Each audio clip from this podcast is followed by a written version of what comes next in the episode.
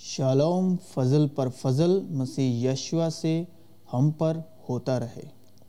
عبرانی یعنی ہبرو زباں کا اکیسواں لفظ ہے شن، جس کا مطلب خوراک کے وسیلے زندگی کا حاصل ہونا۔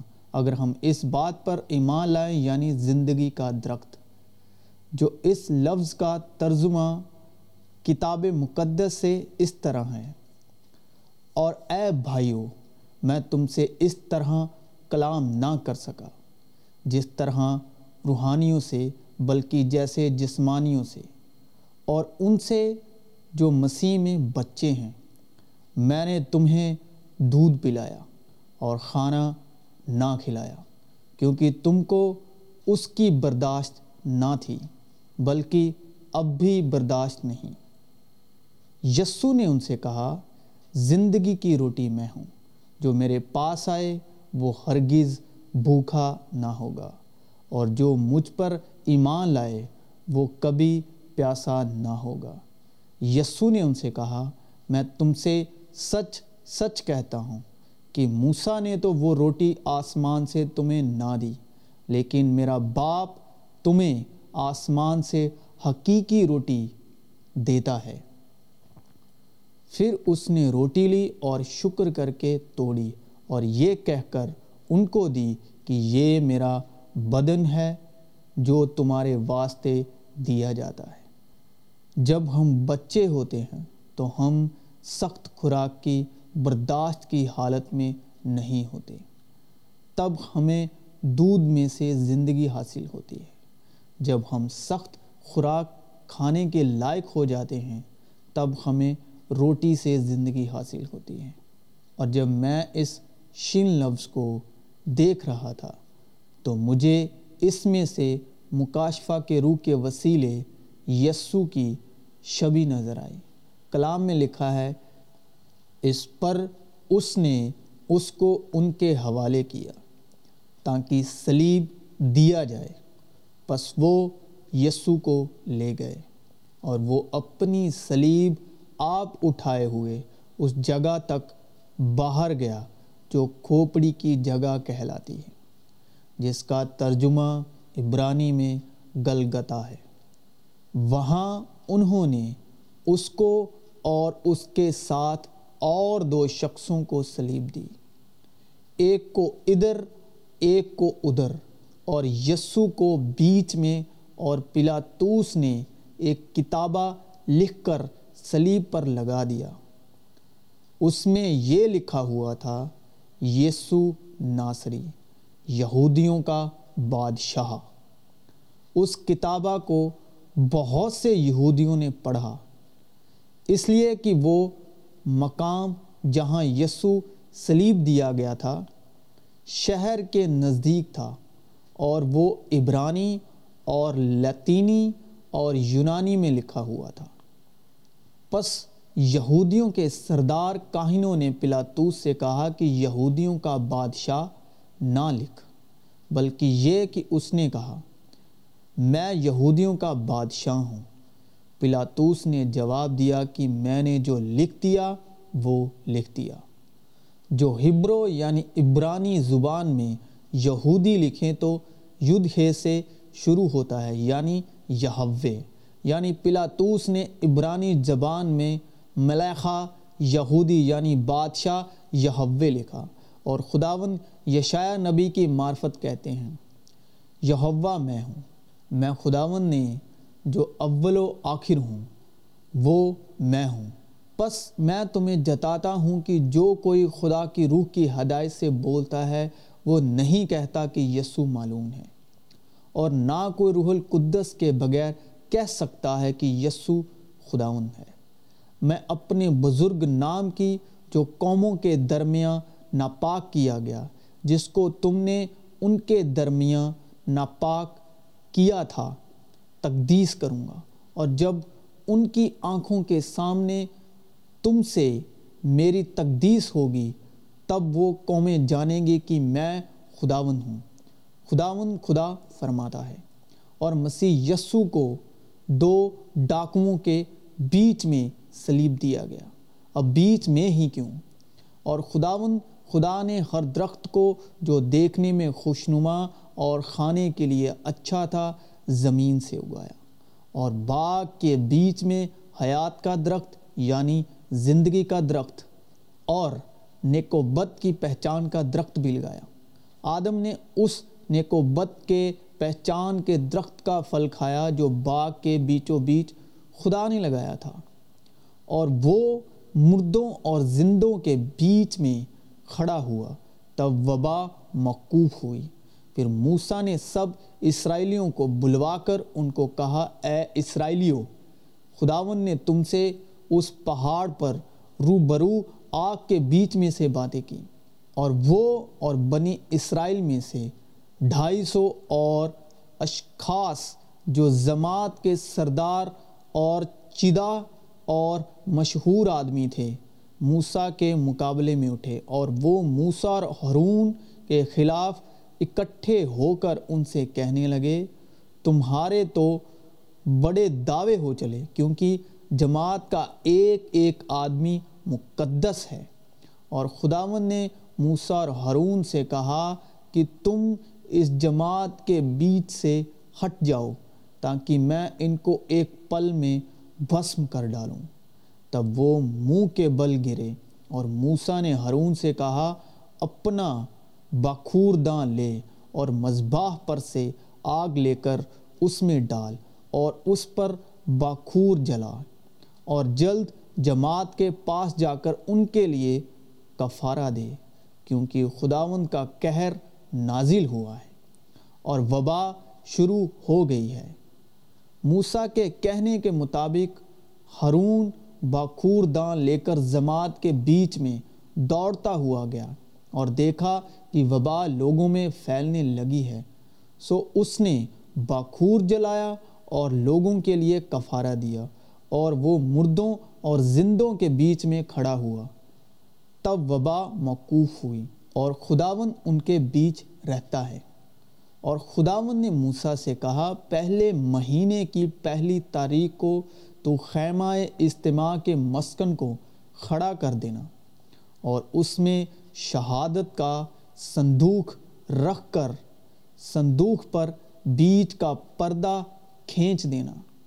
کیونکہ خداون نے موسیٰ سے کہہ دیا تھا کہ بنی اسرائیل سے کہنا کہ تم گردن کش لوگ ہو، اگر میں ایک لمحہ بھی تمہارے بیچ میں ہو کر چلوں تو تم کو فنا کر دوں گا۔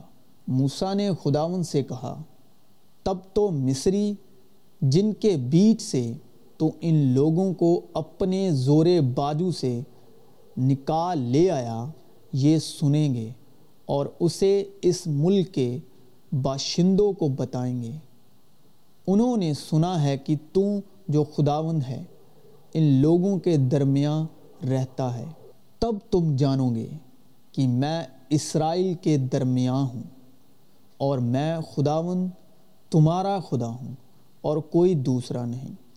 اور تین روز پیچھے ایسا ہوا کہ انہوں نے اسے یعنی مسیح یسو کو، ہیکل میں استادوں کے بیچ میں بیٹھے ان کی سنتے اور ان سے سوال کرتے ہوئے پایا۔ کیونکہ جہاں دو یا تین میرے نام پر اکٹھے ہیں، وہاں میں ان کے بیچ میں ہوں۔ وہ یہ باتیں کر ہی رہے تھے کہ یسو آپ ان کے بیچ میں آ کھڑا ہوا اور ان سے کہا، تمہاری سلامتی ہو۔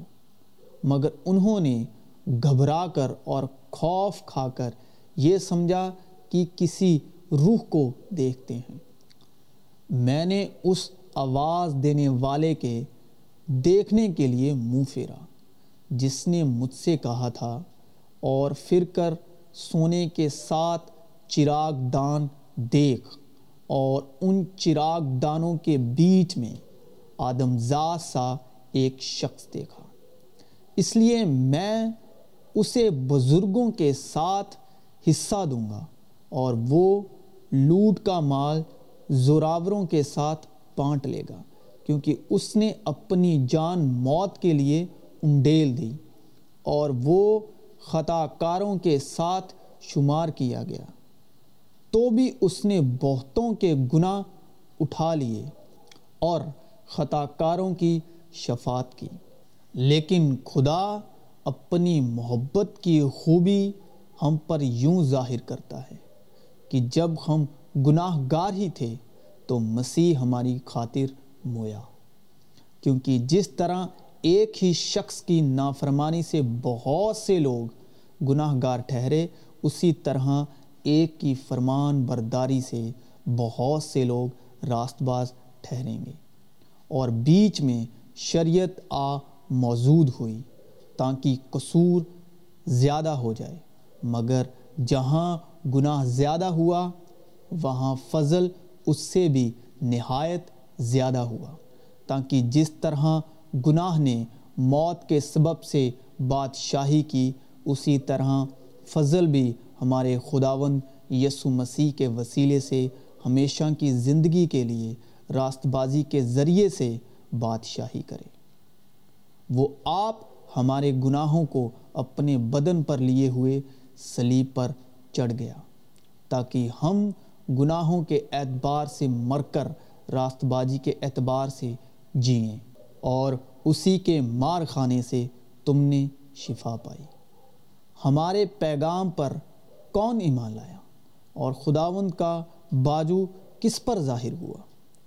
پر وہ اس کے آگے کپل کی طرح اور خشک زمین سے جڑ کی مانند پھوٹ نکلا ہے۔ نہ اس کی کوئی شکل و صورت ہے، نہ خوبصورتی۔ اور جب ہم اس پر نگاہ کریں تو کچھ حسن و زمال نہیں کہ ہم اس کے مشتاق ہوں۔ وہ آدمیوں میں حقیر و مردود، مرد گمناک اور رنج کا آشنا تھا۔ لوگ اس سے گویا روپوش تھے۔ اس کی تحقیر کی گئی اور ہم نے اس کی کچھ قدر نہ جانی۔ تو بھی اس نے ہماری مشقتیں اٹھا لی اور ہمارے غموں کو برداشت کیا، پر ہم نے اسے خدا کا مارا، کوٹا اور ستایا ہوا سمجھا۔ حالانکہ وہ ہماری خطاؤں کے سبب سے گھائل کیا گیا اور ہماری بد کرداری کے باعث کچلا گیا۔ ہماری ہی سلامتی کے لیے اس پر سیاست ہوئی تاکہ اس کے مار خانے سے ہم شفا پائیں۔ ہم سب بھیڑوں کی مانند بھٹک گئے۔ ہم میں سے ہر ایک اپنی راہ کو پھرا۔ پر خداون نے ہم سب کی بد کرداری اس پر لا دی۔ وہ ستایا گیا تو بھی اس نے برداشت کی اور منہ نہ کھولا۔ جس طرح برہ جسے زباں کرنے کو لے جاتے ہیں اور جس طرح بھیڑ اپنے بال کترنے والوں کے سامنے بے زبان ہے۔ اسی طرح وہ خاموش رہا۔ وہ ظلم کر کے اور فتویٰ لگا کر اسے لے گئے۔ پر اس کے زمانے کے لوگوں میں سے کس نے خیال کیا؟ کہ وہ زندوں کی زمین سے کاٹ ڈالا گیا۔ میرے لوگوں کی خطاؤں کے سبب سے اس پر مار پڑی۔ اس کی قبر بھی شریروں کے درمیان ٹھہرائی گئی۔ اور وہ اپنی موت میں دولت مندوں کے ساتھ ہوا۔ حالانکہ اس نے کسی طرح کا ظلم نہ کیا اور اس کے منہ میں ہرگز شل نہ تھا۔ لیکن خداوند کو پسند آیا کہ اسے کچلے، اس نے اسے غمگین کیا۔ جب اس کی جان گناہ کی قربانی کے لیے گزرانی جائے گی، تو وہ اپنی نسل کو دیکھے گا، اس کی عمر دراز ہوگی اور خدا کی مرضی اس کے ہاتھ کے وسیلے سے پوری ہوگی۔ پس ہم ان باتوں کی بابت کیا کہیں؟ اگر خدا ہماری طرف ہے، تو کون ہمارا مخالف ہے؟ جس نے اپنے بیٹے ہی کو دریز نہ کیا، بلکہ ہم سب کی خاطر اسے حوالے کر دیا۔ وہ اس کے ساتھ اور سب چیزیں بھی ہمیں کس طرح نہ بخشے گا۔ پس اب جو مسیح یسو میں ہیں، ان پر سزا کا حکم نہیں، کیونکہ زندگی کی روح کی شریعت نے مسیح یسو میں مجھے گناہ اور موت کی شریعت سے آزاد کر دیا۔ اس لیے کہ جو کام شریعت جسم کے سبب کمزور ہو کر نہ کر سکی، وہ خدا نے کیا۔ یعنی اس نے اپنے بیٹے کو گناہ آلودہ جسم کی صورت میں اور گناہ کی قربانی کے لیے بھیج کر جسم میں گناہ کی سزا کا حکم دیا، تاکہ شریعت کا تقاضا ہم میں پورا ہو۔ جو جسم کے مطابق نہیں، بلکہ روح کے مطابق چلتے ہیں۔ کیونکہ جو جسم ہے وہ جسمانی باتوں کے خیالوں میں رہتے ہیں۔ لیکن جو روحانی ہے وہ روحانی باتوں کے خیالوں میں رہتے ہیں۔ اور جسمانی نیت موت ہے، مگر روحانی نیت زندگی اور اطمینان ہے۔ اس لیے کہ جسمانی نیت خدا کی دشمنی ہے، کیونکہ نہ تو خدا کی شریعت کے تابع ہے، نہ ہو سکتی ہے۔ اور جو جسمانی ہے وہ خدا کو خوش نہیں کر سکتے۔ لیکن تم جسمانی نہیں، بلکہ روحانی ہو۔ باشرتے کہ خدا کی روح تم میں بسی ہوئی ہے، مگر جس میں مسیح کی روح نہیں، وہ اس کا نہیں۔ اور اگر مسیح تم میں ہے، تو بدن تو گناہ کے سبب سے مردہ ہے، مگر روح راست بازی کے سبب سے زندہ ہے۔